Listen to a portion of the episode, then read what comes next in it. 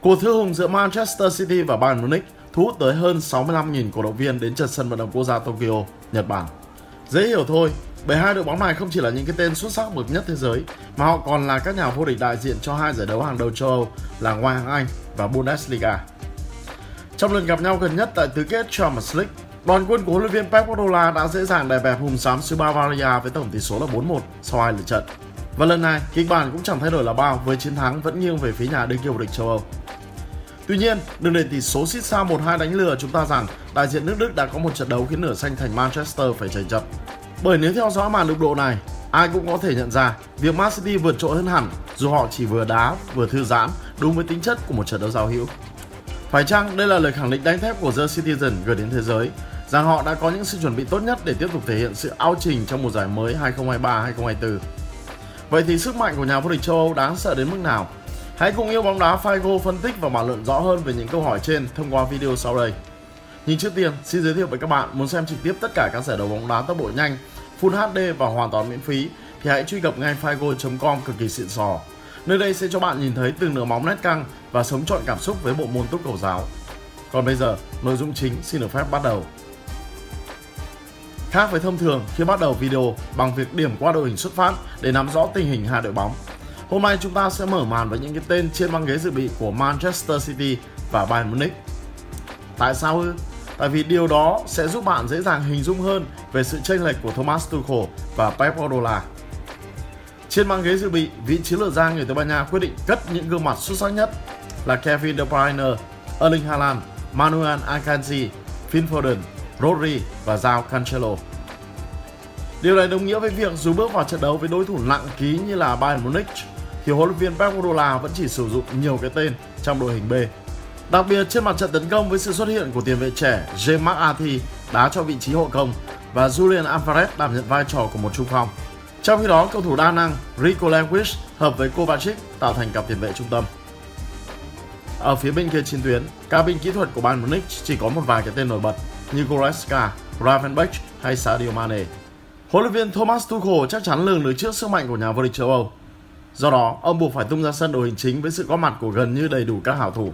Tuy nhiên, trong trận đấu đầu tiên của tour du đấu mùa hè tiền mùa giải, hùm xám xứ Bavaria lại cho thấy sự nhập cuộc thiếu hào hứng, hoặc cũng có thể đó là biểu hiện của sự thiếu tự tin khi phải đối đầu với một kẻ ao trình cả châu Âu. Khi đồng hồ mới điểm sang phút thi đấu thứ 21, nửa xanh thành Manchester đã có bàn thắng vươn lên dẫn trước. Tiền vệ trẻ Rico Lewis nỗ lực đi bóng và xử lý khéo léo để thoát khỏi sự đeo bám của trung vệ Upamecano, sau đó tung ra đường truyền kiến tạo cho tiền vệ Julian Alvarez dứt điểm cận thành. Cú sút của cầu thủ trẻ người Argentina không thể đánh bại được thủ thành Jan Sommer bên phía Bayern Munich, nhưng sau đó James McCarthy đã có mặt kịp thời để thực hiện cú đá bồi mang về lợi thế cho Man City. Dễ dàng nhận thấy pha lập công này ghi đậm dấu ấn của các cầu thủ trẻ, những người ít khi được sử dụng trong kế hoạch chính.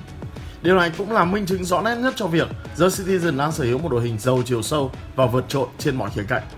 Mặc dù ở phút 81, Bayern Munich có bàn gỡ hòa do công của Matthijs, song chừng đó là chưa đủ để giúp họ trả được món nợ tại Champions League trước Man City. Bởi chỉ đúng 5 phút sau, cầu thủ vào sân thay người Aymeric Labot đã điền tên mình lên trên bảng tỷ số và ấn định thắng lợi 2-1 cho nhà vô địch Champions League.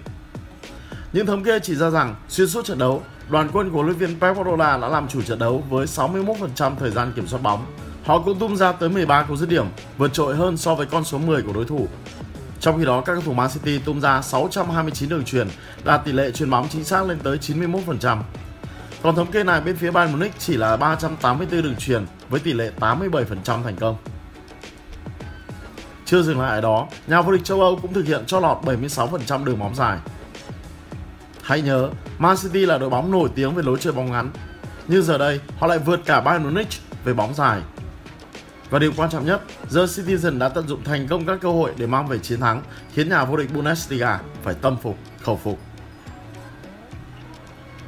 Trong cuộc đối đầu với đội bóng cũ Bayern Munich, huấn luyện viên Pep Guardiola dường như không phải hoạt động quá nhiều mà chủ yếu ngồi một chỗ quan sát các học trò.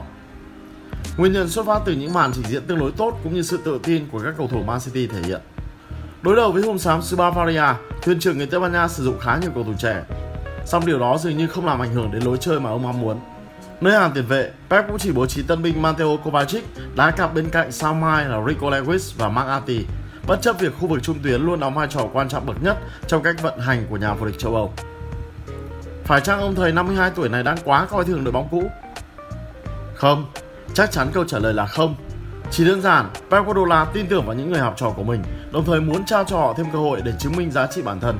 Đối mặt với hàng tiền vệ toàn sao bao gồm Joshua Kimmich, Musiala và Lammer của Bayern Munich, bộ ba lạ lẫm bên phía Man City không hề nao núng hay tỏ ra lép vế, mà trên thực tế chính họ mới là những người làm chủ trung lộ. Sự xuất sắc nơi hàng tiền vệ trở thành chất bôi trơn, tạo điều kiện cho cả bộ máy Man City vận hành chân tru. Họ tự tin ban bật và kết liễu đối thủ bằng 2 bàn thắng tương đối dễ dàng. Những bàn thắng đến với nhà vô địch Champions League theo một cách rất tự nhiên. Nếu chắc chiêu hơn, đội bóng của huấn luyện viên Pep Guardiola thậm chí còn có thể chuyển hóa 6 cú dứt điểm trục đích còn lại thành các bàn thắng. Nhưng dù sao, đây cũng chỉ là một trận đấu giao hữu và thắng lợi 2-1 là đủ để vị trí lửa ra người Tây Ban Nha tự hào về những gì học trò của mình đã làm được. Bởi điều đáng nói là họ đã thể hiện sự ao trình hoàn toàn so với đối thủ trong suốt 90 phút có mặt trên sân. Sau chiến tích ăn bá vĩ đại ở mùa giải 2022-2023, Manchester City vẫn đang chứng minh họ vẫn là một đội bóng quá mạnh. Và hiển nhiên sức mạnh của nhà vô địch châu Âu không chỉ đến từ vị trí các ngôi sao, mà thực chất thứ khiến cả thế giới phải e sợ chính là lối chơi nhuần nhuyễn, thấm đẫm tư tưởng kiểm soát của huấn luyện viên Pep Guardiola. Một khi đã lĩnh hội thành công các yếu tố tiên quyết thì những ngôi sao hay các cầu thủ trẻ, kể cả các tân binh cũng đều có thể hoàn thành tốt nhiệm vụ được giao. Thuyền trưởng 52 tuổi với bộ não thiên tài và những phát kiến vĩ đại đã nâng tầm The Citizen giúp họ hoàn toàn lột xác, đi từ chỗ một đội bóng tầm trung không mấy tên tuổi đến vị thế của một kẻ thống trị châu Âu với sức mạnh mà bất cứ đối thủ nào cũng phải e ngại. Tính đến thời điểm hiện tại, nửa xanh thành Manchester đã toàn thắng cả 2 trận trong tour du đấu trên đất Nhật Bản. Sau cuộc đối đầu với Bayern Munich, thầy trò huấn luyện viên Pep Guardiola sẽ di chuyển đến Hàn Quốc để tiếp tục chuyến du đấu tiền mùa giải của mình. Tại xứ sở kim chi, nhà vô địch châu Âu sẽ chạm trán Atlético Madrid vào ngày 30 tháng 7. Đây đồng thời cũng là trận giao hữu cuối cùng của Man City trước khi bắt đầu mùa bóng mới 2023-2024 bằng trận tranh siêu cúp Anh cùng Arsenal vào ngày 6 tháng 8. Dĩ nhiên, mục tiêu của Pep Guardiola và các học trò là giành chiến thắng trước đội chủ sân Wanda Metropolitano để khép lại chuyến du đấu hè với thành tích toàn thắng. Những kết quả có lợi ấy chắc chắn sẽ là hành trang vững chắc giúp nhà vô địch châu Âu bước vào mùa giải mới với sự tự tin nhất định để nỗ lực bảo vệ những thành quả đã được, cũng như hướng đến những mục tiêu chinh phục các danh hiệu mới trong tương lai.